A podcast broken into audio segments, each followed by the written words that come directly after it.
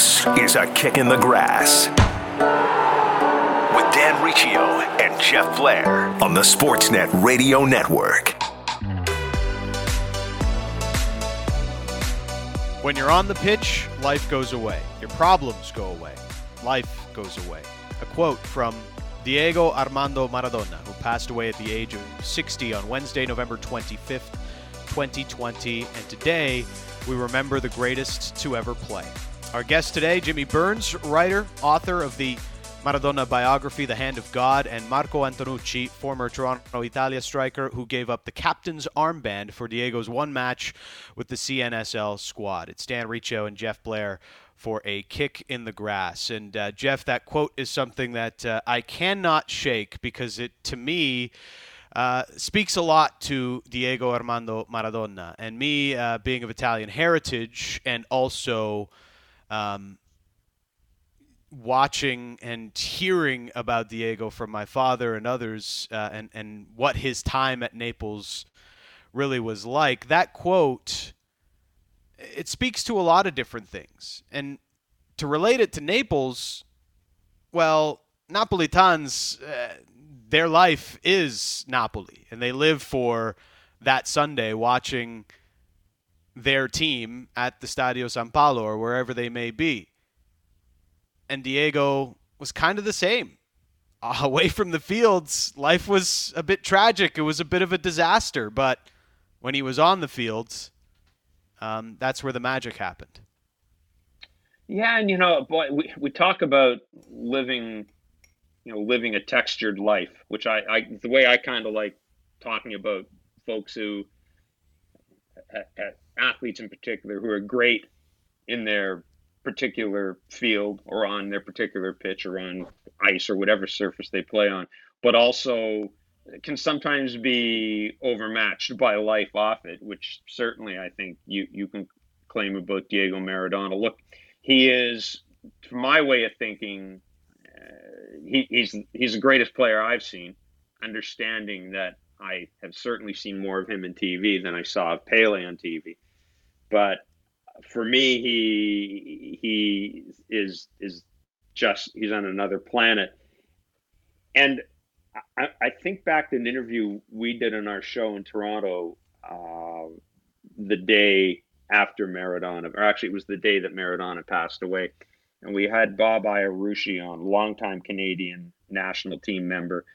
He played in the North American Soccer League, and his teammates in the North American Soccer League were Pele and Johan Cruyff and Giorgio Canaglia, the big personalities. Pele, along with Maradona, the co-winners of the greatest football players of the 20th century, according to FIFA. And while he never played with Diego Maradona or against Diego Maradona, Bob clearly had watched him play, had a chance to see him play when he was a much younger player during an exhibition game. And Bob's point was, as great as Pele was, as great as Cruyff was, and Cruyff, of course, his influence in the game, you can argue from a tactical point of view, exceeds that of any other player in the history of the game. But as great as there were, Bob Iarusci said, none of them had the stones that Diego Maradona had. And I think that sums him up perfectly, and that separates him from other players. He was brilliant. But Danny, he was masculinity on and off the pitch, right? And he just did everything in a manner that almost made it seem as if he didn't care what you thought of him. He didn't care what the end result was going to be. It's like he enjoyed living a dangerous lifestyle, and he enjoyed playing dangerously on the pitch.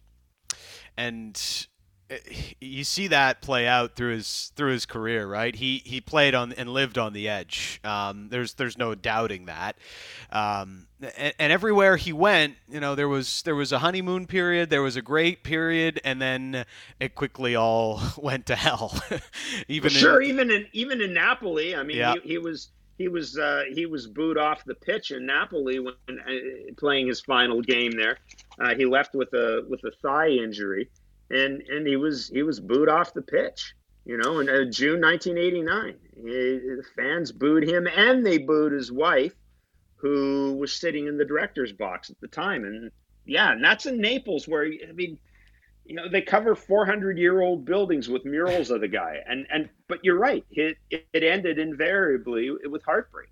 And that's, you know, kind of the story here is he just didn't know how to keep things on the track, you know, and maybe it is part of, you know, his nickname, El Pibe de Oro in some cases, the Golden Boy. But, you know, it was a boy, and he didn't, I guess, know how to be an adult at times. And that's kind of how he dealt with things, was through the drugs and the alcohol and the excess in which he lived his life away from the field. But, you know, he really, and it was that humanity, Jeff, it was that, that ability to connect with those that did not have their voice heard, or his ability to connect, in a lot of cases, let's just be honest with it, the poor. And that's, I think, why, you know, he went from being completely unsettled in his 2 years at Barcelona and head to Napoli, and the city embraces him immediately. You know, the owner goes to the government and says, "Hey, can I have a few extra bucks to afford Diego Armando Maradona for our nearly relegated side to try and compete in Serie A?" And they say yes, because, you know, when you're poor, you make decisions just because you want to be happy in the moment. Yeah. And they were.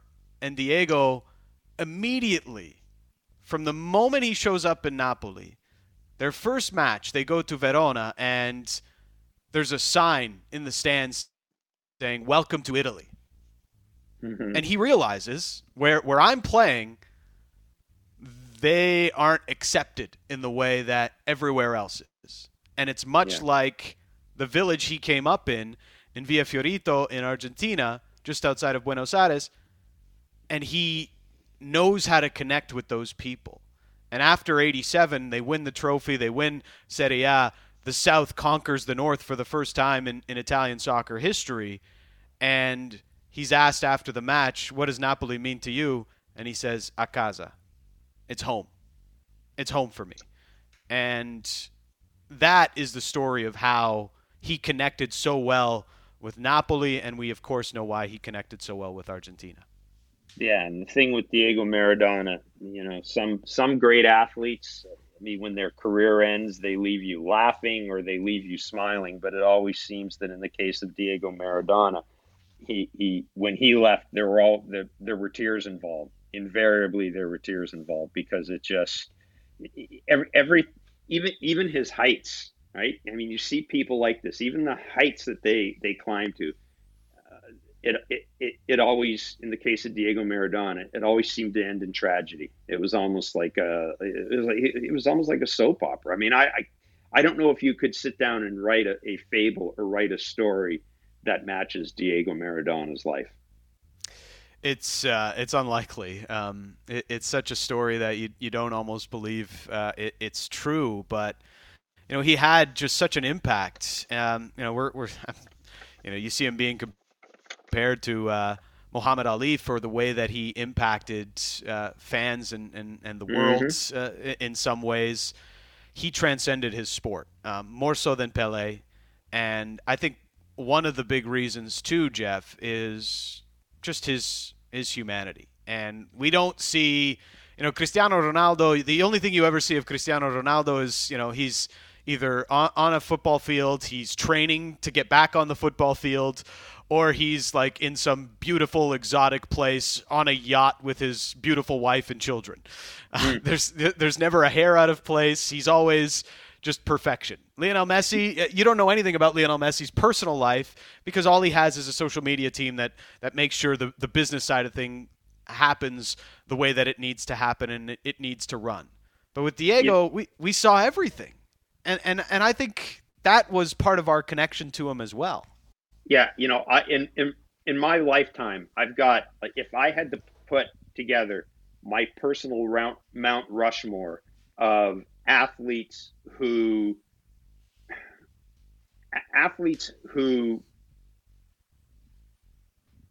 excited me, who intrigued me. I'm going to use the word athletes who intrigued me more than any other athlete for a variety of reasons.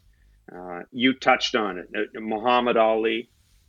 This doesn't mean that they were, I was going to say, it doesn't mean they're necessarily the greatest at what they did, but when you find out the three I named, I think it's pretty obvious they were. Muhammad Ali, Diego Maradona, and Usain Bolt. For me, there were the textured aspects of their life in addition to the brilliance of their life. Usain Bolt, different. Usain Bolt is like a universal citizen. He is a man who brings happiness wherever he goes.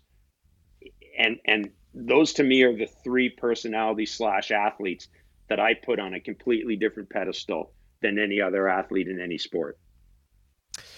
It is Dan Riccio and Jeff Blair, Diego Maradona. The tributes continuing forwards. But the interesting part, Jeff, is there is a Canadian story with Diego Maradona.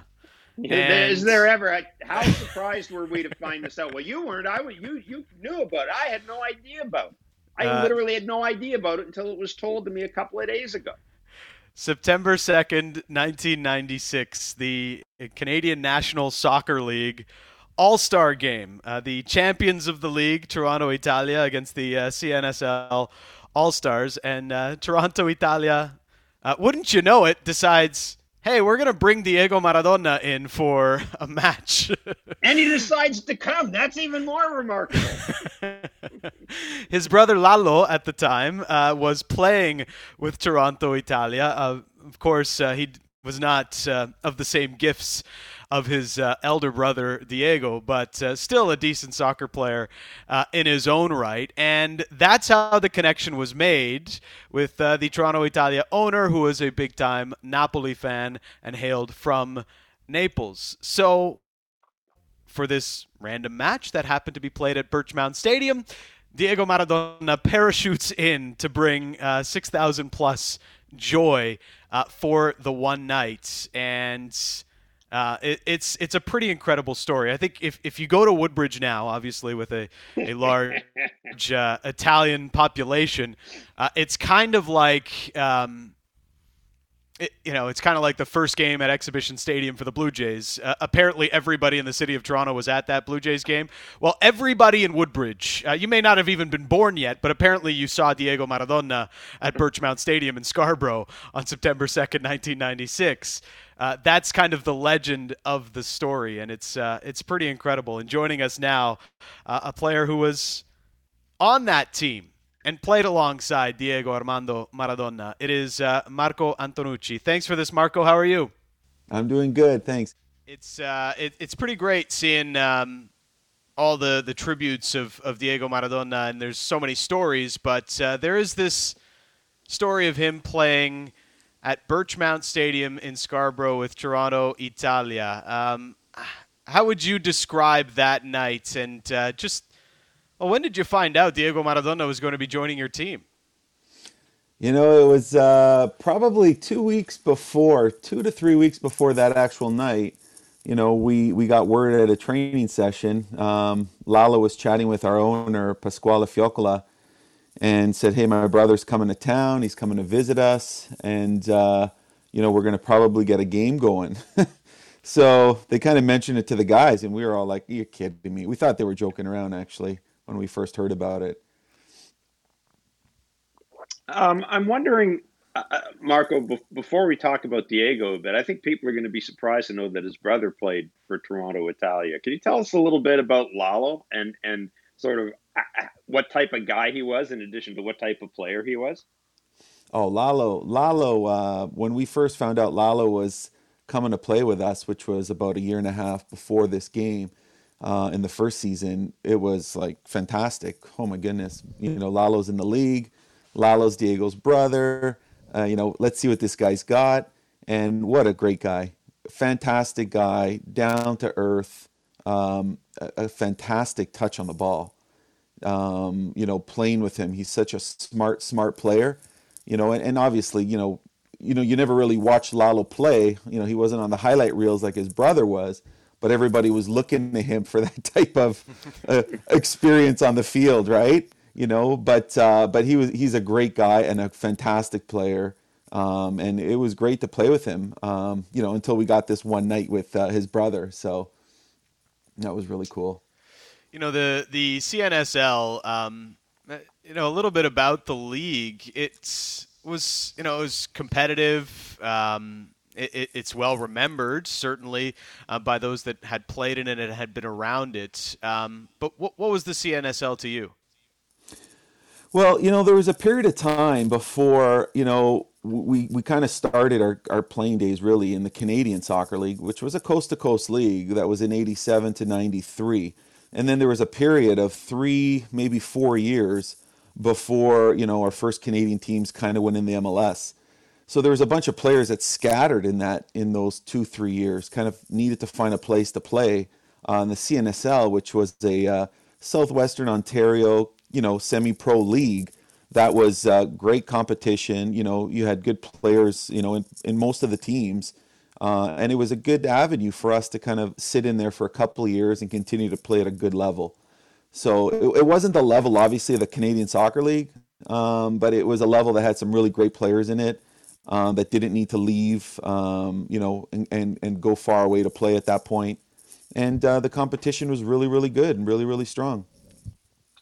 Now, can you tell us a little bit about the speech that Diego Maradona gave at halftime when he showed up? I guess this was before he played with you guys. It was he was in town and he apparently walked into the locker room at halftime of a game, and you guys were trailing by a goal. Tell us a little bit about that speech, because it is kind of a funny story. I don't think anybody knew what language he was speaking, did they?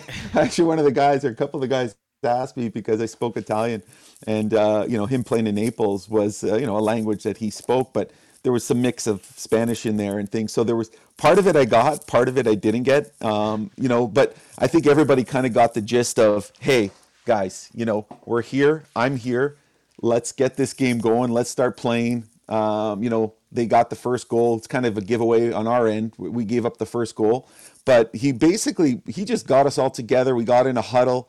He motivated us and said, get out there. We're not losing this game. I have too many people here watching me. It's kind of funny, you know, like here you are playing in this league and Diego Maradona shows up.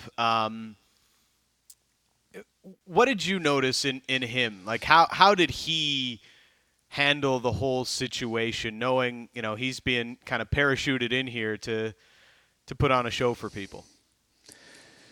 Yeah, he, you know, he's a serious guy. You know, when it's game time, it's game time. You know, at the beginning, it was all fun and, you know, the guys were kind of walking around. Everybody's literally staring at him in awe. And he was on the massage table in the middle of the room getting treated. And, you know, at some point, it just got to him where he's like, okay, everybody out. He goes, let's go, let's go, let's go. And we're all like, okay, everyone kind of just turned around, walked a little bit away, and then turned back and started on at him again. So it was actually pretty funny, you know. But when it came to the game, he was, you know, getting his head in. You could see him, his warm-up, his routine. There's no joke. The league all-stars were going at him. Like they were coming full-fledged. Like they were there to win and you know, and beat us, right? Because that's what they wanted. So it was a pretty interesting night for sure.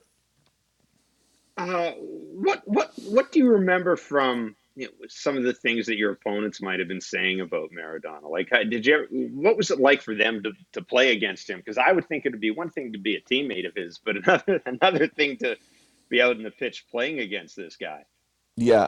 Well, I tell you, I know a lot of the guys on the All-Star team, right? We've either played together or we've played against each other for many years. So interesting enough, you know, they played tough during the game. You know, I think they all respected him. I mean, everybody loves Maradona.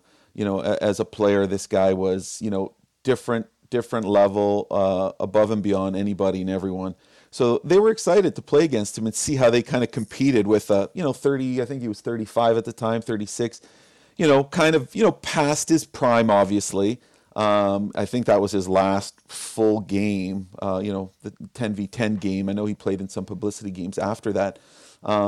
But they all were in the dressing room right after the game, trying to get autographs, trying to get in there, you know. So, I mean, that tells you, you know, these guys were big fans of Diego. So that was really nice to see.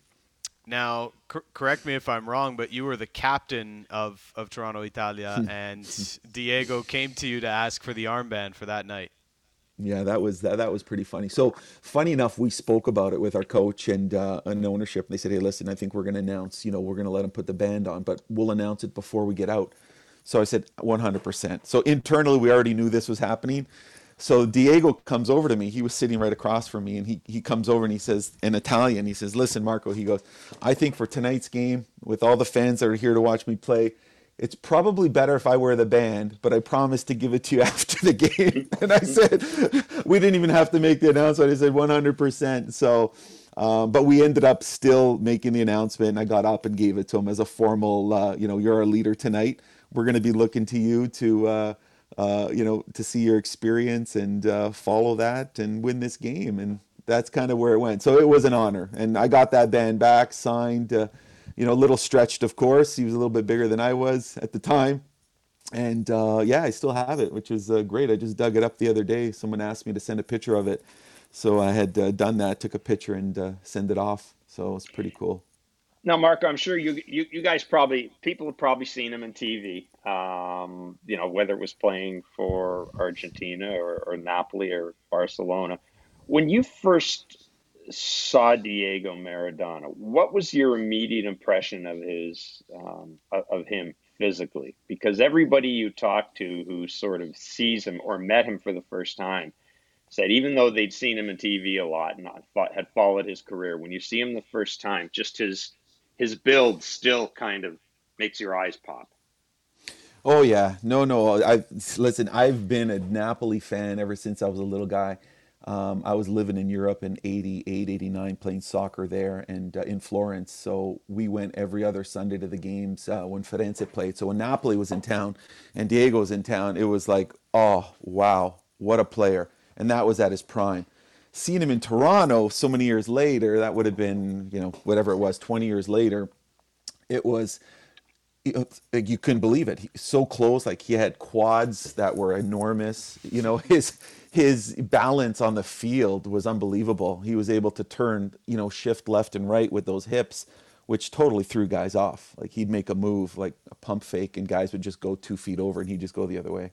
So his gravity was great. He was so low to the ground, and it was such a big advantage for him for sure. So. The goal he scored that night, can you describe it?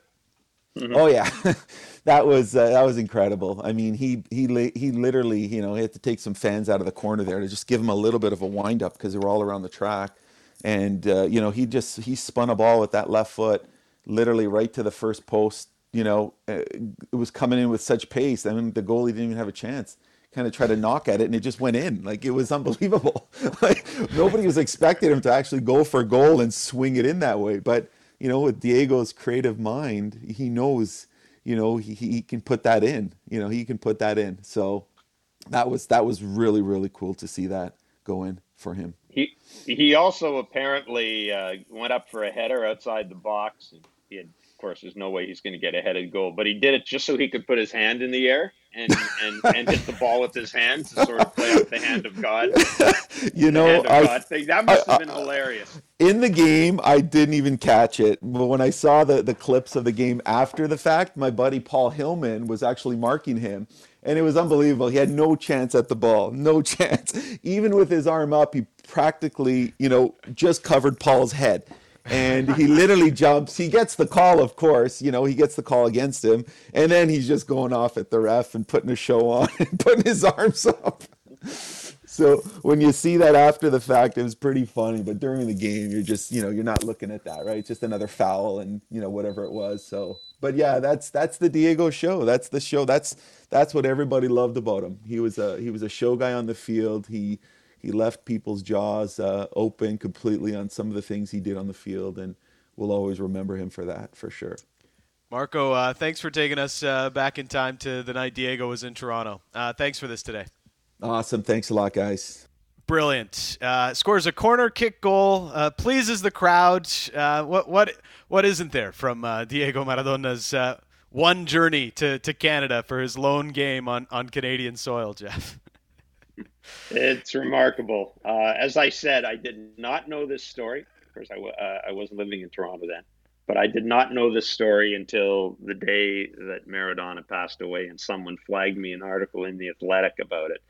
And my first reaction was, come on, maybe showed up and signed a couple of balls and flipped the coin, ceremonial coin. And then I thought, okay, well, All-Star game, he clearly played for the All-Stars. No, he didn't even play for the All-Star team. He played for Toronto Italia. It's a great story. It's an absolutely spectacular story. And that's Maradona's life in a way, bringing joy, at least when he was on the football fields. Coming up next, Jimmy Burns, author of Maradona, The Hand of God, hailed as the book that sparked the now famous documentary Maradona by Asif Kapadia, and you've seen it on HBO. But Jimmy told that story. It is thought to be one of the most real stories of Diego Maradona's life as well. We'll talk to Jimmy next on A Kick in the Grass.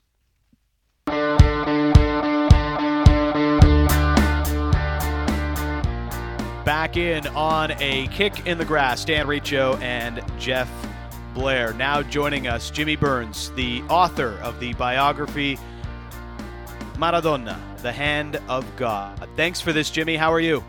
No, it's a great pleasure to be with you. Well, let's take it back to starting to write the book, and we'll remember Maradona that way. What drew you to putting words on paper for Diego Maradona? Well, with authors and journalists, I mean, it's you either go for something or someone comes to you, and in that case, it was a sort of mixture of the two. I mean, I was obviously worked as a correspondent, foreign journalist in Buenos Aires during the 80s for the Financial Times.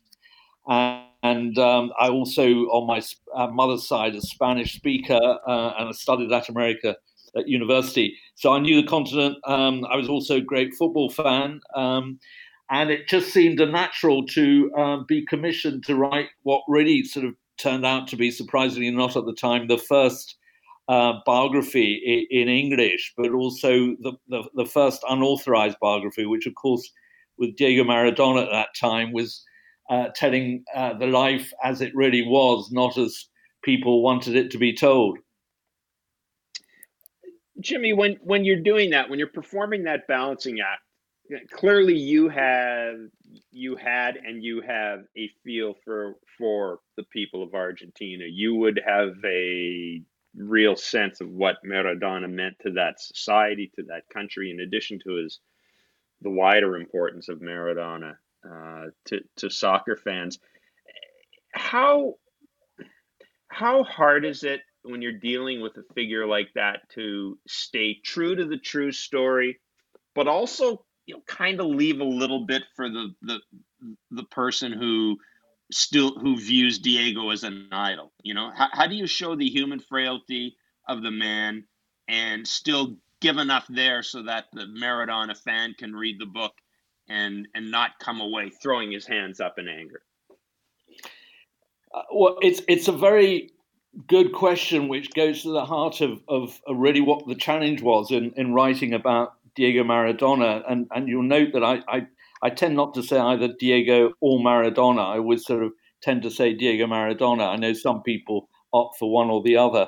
And it's purposeful because precisely as you suggest in your question, that what you're constantly balancing with Diego Maradona is this kind of duality between, on the one hand, the genius on the pitch, and on the other, the disaster, really, and you can't put it any other way, off the pitch. But both, I'm often asked this question, is Diego and Maradona, are they different people? And I said, no, they're the same person. And I suppose what always fascinated me about him, and the way I went about him, was recognizing that at the end of the day, beyond the mythology, beyond the legend, was the human being. And the point of departure for understanding Diego Maradona was basically his humanity, which is why I say at the beginning of the book that the best advice I got when I began researching was, a friend of mine in Argentina who knew Diego pretty well, he said, you won't even begin to understand him unless you go to Villa Fiorito and spend several days there, getting to understand the culture of the shanty town where he was born into and spent his childhood in, which indeed is what I did. And there what I began to realize was, first of all, you know, it's an environment which if you're born into, you've got everything against you in life. Your sort of options are fairly limited to a life in criminality or possibly celibacy and priesthood, or possibly breaking that and joining the army. Or if you're born with some sort of talent, which are totally unexpected, like your Uncle Cirilo giving you your first ever and probably only toy, which is one of those old leather balls, which is what he got when he was a toddler, and beginning to realize that you're doing things with it purely instinctively and God-given, you can make it. And that's his story. You know, this guy born into appalling adversity, who managed and realized at an early stage that the one thing he had was this incredible gift, which he'd been born into. And the rest, of course, is history, because, you know, we saw the extent to which he realized his talent and also squandered it. And you're right. Like, it feels, especially reading and watching and seeing a lot of the thoughts about Diego coming out over the last week, it has a feel of, you know, you have to think about the boy in Villa Fiorito and how that shaped his life and how he cared for his family, but also he had this kind of entourage that was always looking to take a piece of him everywhere he went. It feels like an enormous weight was on his shoulders from the moment that he started his senior career just before his 16th birthday. Yes, there was a huge weight on his shoulders. I mean, you know, there are two things I like to sort of remark on there in response to that question. I mean, one is if you're born into that environment, particularly in a place like Argentina, what you're born into is a kind of country outside the country, or put it another way, in a country like Argentina, which is a failed state and has been for many years, arguably decades and over a century. You have this sort of, the people who are born into poverty can only survive by developing their own set of rules, and rules are probably a bad term anyway, because it's all illegality anyway, but it's illegality in a state that's failing you anyway. So you begin to understand, you know, systems of power, systems of relationships, systems of advice, which you and I probably don't quite understand. But, you know, where Diego, I mean, not for nothing did he, you mentioned the Sieves documentary, I mean, not for nothing did he come into his own and almost find himself, paradoxically, in Naples, you know, in a situation where, you know, you had the mafia with its rules and relationships very similar to the ones that he'd been brought up in Villa Fiorito. But I also like to just say that one of the tragedies of Diego is that, you know, I often think, reflecting in the last few days, you know, what a tragedy that he wasn't born several years later, into a different context, into a different world of football, where, you know, people with real talent, you know, the Messis of this world, Cristiano Ronaldo, other sort of top-line elite players, are incredibly protected. They're protected from the media. They're advised by lawyers, tax advisors, sponsors, the whole lot. But they're also taught that, you know, if you take drugs and you get drunk and you go partying till 4:00 in the morning, as Diego used to do, you're not going to survive. I mean, can you imagine Diego Maradona trying to survive in a club like Man City or, you know, FC Barcelona or Real Madrid today, leading the kind of lifestyle that he was leading even when he was at the top of his game, which was in the mid-'80s? Jimmy, in doing some reading on Maradona, one word keeps coming up, and I wanted to ask you about it. And that one word is, and I'm hoping I pronounce it right, but it's Pibe, which is kind of this, at least what I'm reading, this sort of tendency, if you want to call it that, on the part of Argentine soccer fans to sort of put up with all the stuff that Diego did off the field, because there's kind of this veneration of the little boy who never grew up, you know. And I'm wondering if you can explain that to us, because I know the word does come up frequently, and it's kind of why, for example, you know, Maradona could fire an air rifle at journalists outside his house, and, you know, people just kind of get charged with, go to court, and people just kind of shrug and go, well, that's Diego. Can you tell us a little bit about that? And did that kind of fuel his off-field appetites? Yeah, it's an astute question and observation. I mean, Pibe is basically a kind of one of several slang words, the so-called lunfardo. That's the slang of particularly of Buenos Aires, which is very much the sort of lower working class, the poor sectors, particularly around the port of Buenos Aires, the immigrant community mixing in with immigrants or migration coming from the interior who were mainly indigenous. I mean, in Diego's case, of course, his father was a Guarani Indian stock who married an Italian of very poor immigrant stock. And Diego was sort of born into that kind of slang. And Pibe is, I suppose, those of us who've read Dickens, and I'm sure you might have read a novel or two by him, I mean, it's difficult finding an English analogy, but of course, it's the artful dodger. You know, this idea that, but in Argentina, it's in spades because it's been venerated and elevated almost on the altar of popular adulation. This idea that as long as you get away with it and do it with skill, you can do anything in life, and therefore, it's a recipe for survival, endurance, and redemption. And thinking about this week and seeing the many many people like crying and just how much Diego affected their lives, trying to connect why he meant so much to so many, especially Argentina and in Naples. And I guess a lot of people come back to in '86, he was kind of the match against England. It's their way of, you know, making up for what I guess happened at the Falklands War in some sense. And also for Naples, he was, you know, their symbol of like, yes, Naples is good too. You know, the South, we can have greatness as well in the South, and it's not just in the North. And he embraced those things.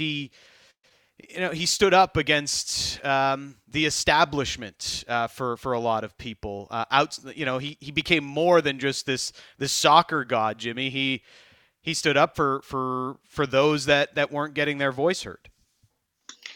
Yeah, there's obviously a strong element of that in the sort of the history and legend of Diego Maradona. I mean, one can't understand why it was that in. Apart from obviously his skill on the pitch and you know, arguably the best player we've ever seen, but his global following around the world. I mean, I often say this, that when I was researching the book and indeed had published the book, and I'd sort of travel because of the Financial Times and other journalistic assignments around the world. You know, whenever I'd sort of got into a sort of personal or informal conversation about, you know, what I'd done in my life and I'd worked in Argentina, immediately Maradona would be the point of contact. And I particularly found that point of contact in among, as you say, people who feel represented or underrepresented and therefore or marginalized, who saw in Diego a kind of the possibility of doing something with their lives and someone who spoke their language. He wasn't particularly coherent, Diego Maradona. Those who try and picture him like a sort of Che Guevara of the Latin American continent, he could never have been a political leader. But he had this sort of gift for speaking in a language that they understood. And always in front of them was this image of a guy who, as I say, had been born into the shanty town, never forgot where he'd come from, and who could say the people with a darker shade of pale, who were stocky and possibly overweight, you can still make it, you know. It said something to a lot of people.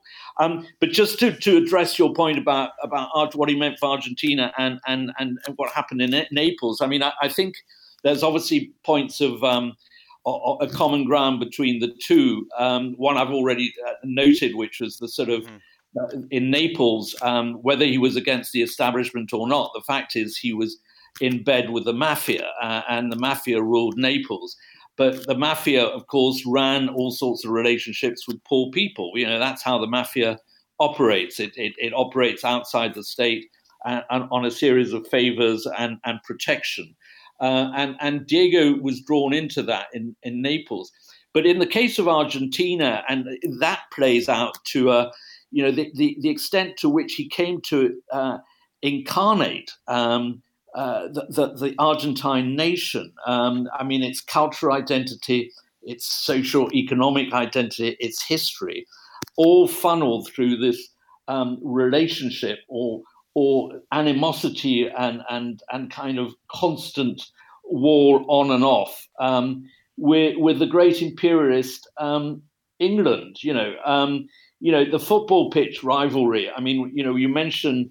If we talk about the 1986, which was Falklands round 2 quarterfinals, but of course, who can forget? At least I was a little kid at the time. But you know, 1966, the World Cup, the quarterfinals, England and Argentina, where Ratin, the captain of Argentina, gets the red card, and as he walks around Wembley underneath the royal box with the Queen there, insults her.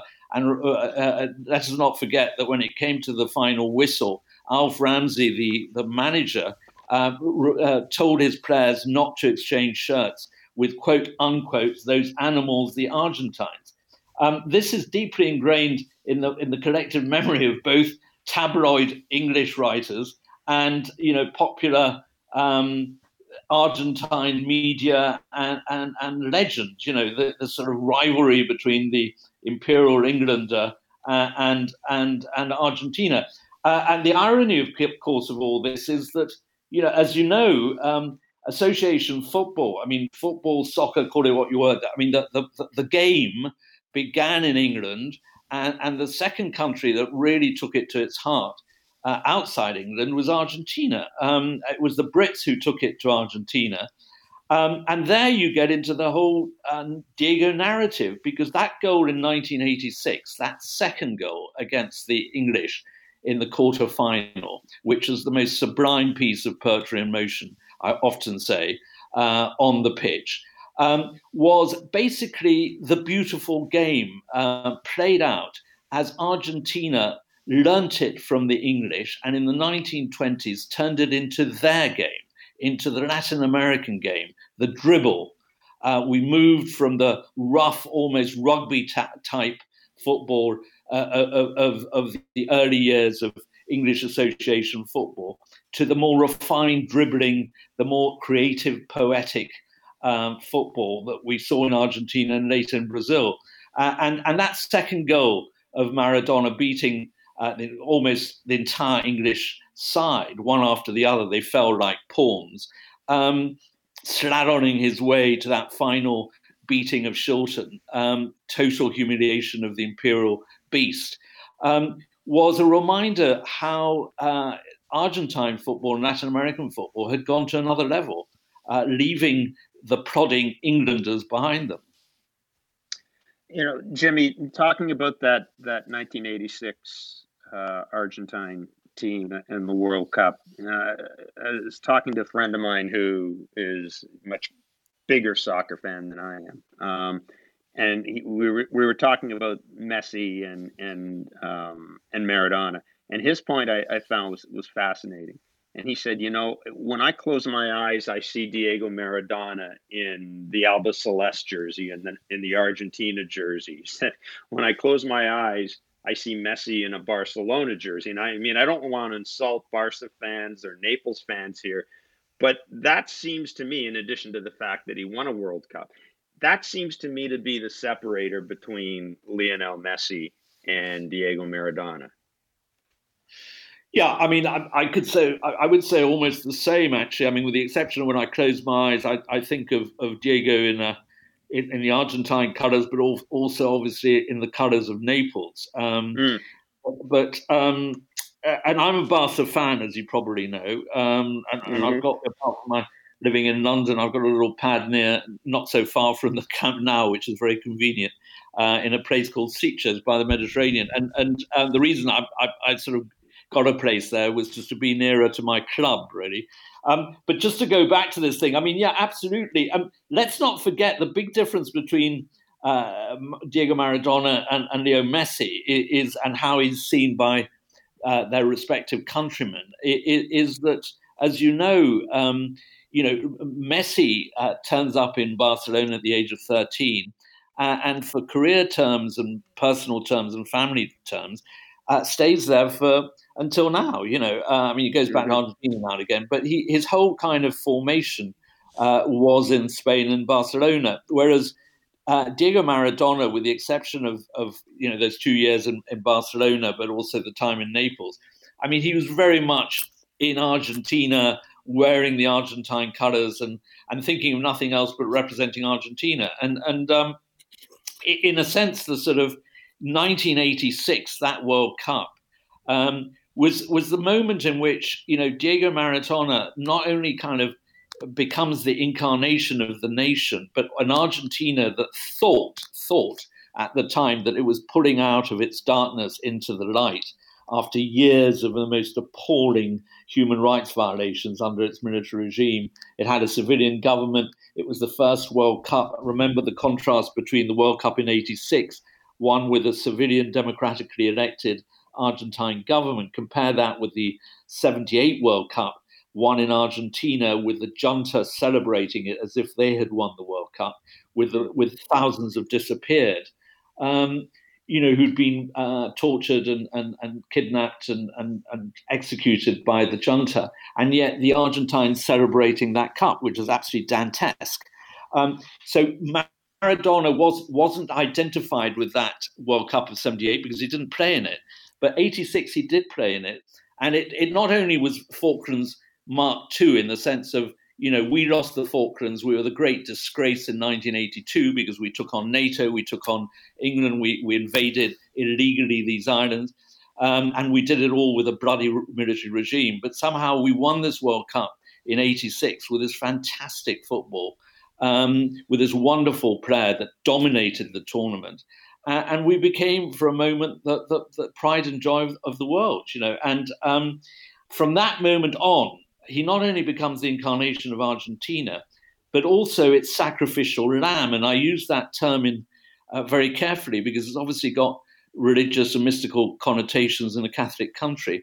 Because what we saw from then on was the Diego Maradona that begins his helter-skelter life, downward spiral off the pitch, and where he lives very, very publicly his drug and alcoholic abuse and his basically personal self-destruction in front of his own people. But it's almost as if they were tolerating it, as sort of seeing him for their sake, sacrificing himself. And these days, I must say, I have reflected on this. In the time of COVID, these extraordinary scenes we've seen outside the Casa Rosada and the Plaza de Mayo. I mean, what are we seeing there? We're seeing at one level extraordinary adulation. We're seeing part of that is collective hysteria, but also almost a kind of projection outwards in a time of COVID, which, my God, have Argentina, like other countries, suffered and continue to suffer. It's a time of great suffering, but also a terrible, incredible wanting of hope, of light through the darkness. And suddenly, Diego Maradona's death creates all these mixed emotions, and they're all looking themselves in the mirror and they're thinking, my God, this guy was a genius, but he was also a very, very fragile human being. Speaking of that 1986 Argentina team, Jimmy, Carlos Bilardo, their coach, was known to be, or was considered to be, one of the great systems-driven managers of his era. And yet he was able to make to make it all work with arguably the best player of his era, a very creative, emotional player. How was Bilardello able to work with Maradona? Or I guess to flip the question on its head a bit, how was Maradona able to find so much success playing in a system that was pretty pronounced and pretty stringent? It's a good question, and certainly it shows this. I mean, not very many people know that the sort of this extraordinary thing. I mean, you know, having met both of them, obviously, I can tell you something else about Bilardo, that he threatened me with death once, but that's another that's another story. But no, I mean, I tell you, there's a very simple answer to that, which I think, as far as I recall, Bilardo told me himself. Which is, I asked him the question. I said, "Look, you know, you're a systems man. Passarella and other people were systems people. You're kind of footballer. And there's this guy Diego Maradona comes in. You know, how did you deal with him?" And the answer was, "I just let him be Diego Maradona. You know, he was the one player. I just let him do what he wanted." And that's exactly what happened. But I can tell you, of course, the contrast to that is when you have Diego Maradona becoming manager of the Argentine national team, had not a clue about any system at all. In fact, as my colleague and friend Simon Cooper has often remarked, I mean, if you know, Maradona's idea of organising the Argentine team with Lionel Messi was to put him in midfield, give the opposition enough time to create a wall of 10, and therefore making it impossible for Messi to even progress 5 yards. You know, I mean, it was the most disastrous managership of any national team I've ever seen in my life. Jimmy, it's been a pleasure having you on and remembering Diego Maradona with you. Thanks for this, and we'll talk again soon, I hope. Thank you very much, dear friend. Thanks. You can find the biography Maradona, The Hand of God, on Amazon or wherever books are purchased. Our final thoughts on the legend Diego Armando Maradona next on A Kick in the Grass.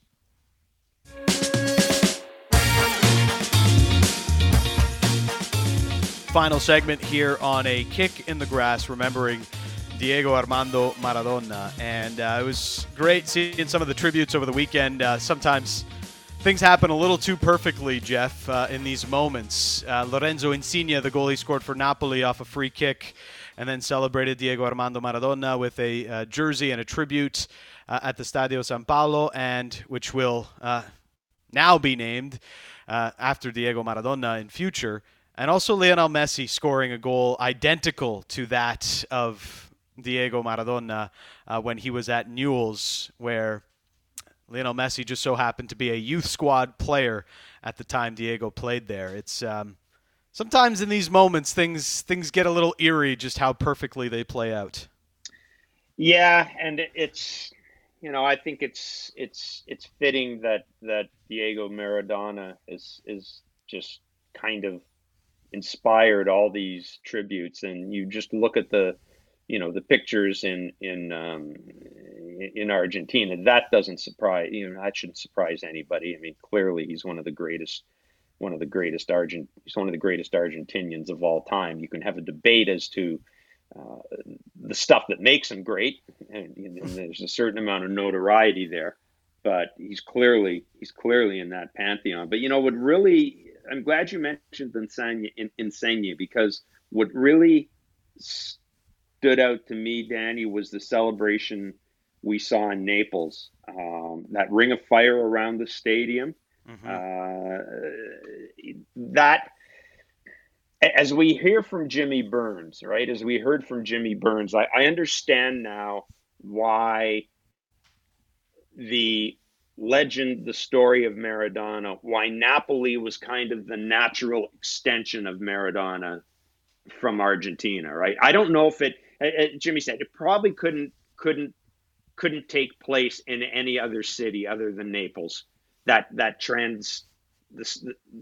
transference of what made Diego Maradona so special because of his upbringing in Argentina to people in Naples. And it is remarkable, right? How sometimes it just works out. You know, I was going through a list of of Argentine players who ended up going over to Spain to make their mark, you know, and I'm just talking recent history, obviously Messi, but there's Juan Roman Riquelme, there's Javier Saviola, there's Pablo Aimar, Ariel Ortega, and of course, Diego Maradona went over to Barca, but yet we don't think of him necessarily as a Barca player. We think of him as playing in Serie A for Napoli.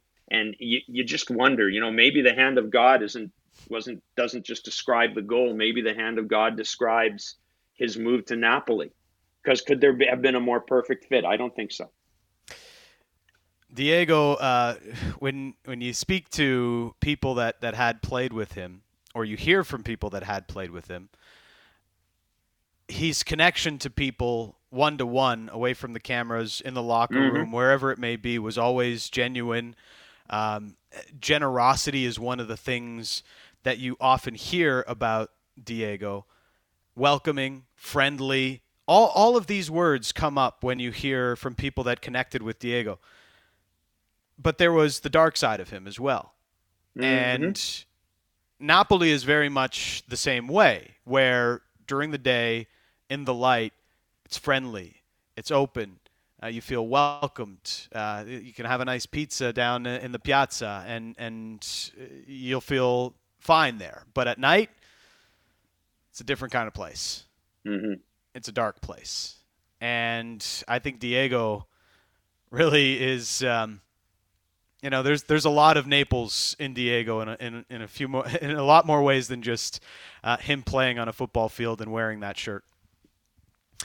It's been an interesting week, and seeing a lot of the tributes has been fantastic about Diego Armando Maradona. And as I said earlier, there was always some way that he affected you, whether you're an English fan and he cheated to help Argentina on their way to an 86 World Cup, or he just made you feel and jump out of your seat the way that only Diego Armando Maradona could.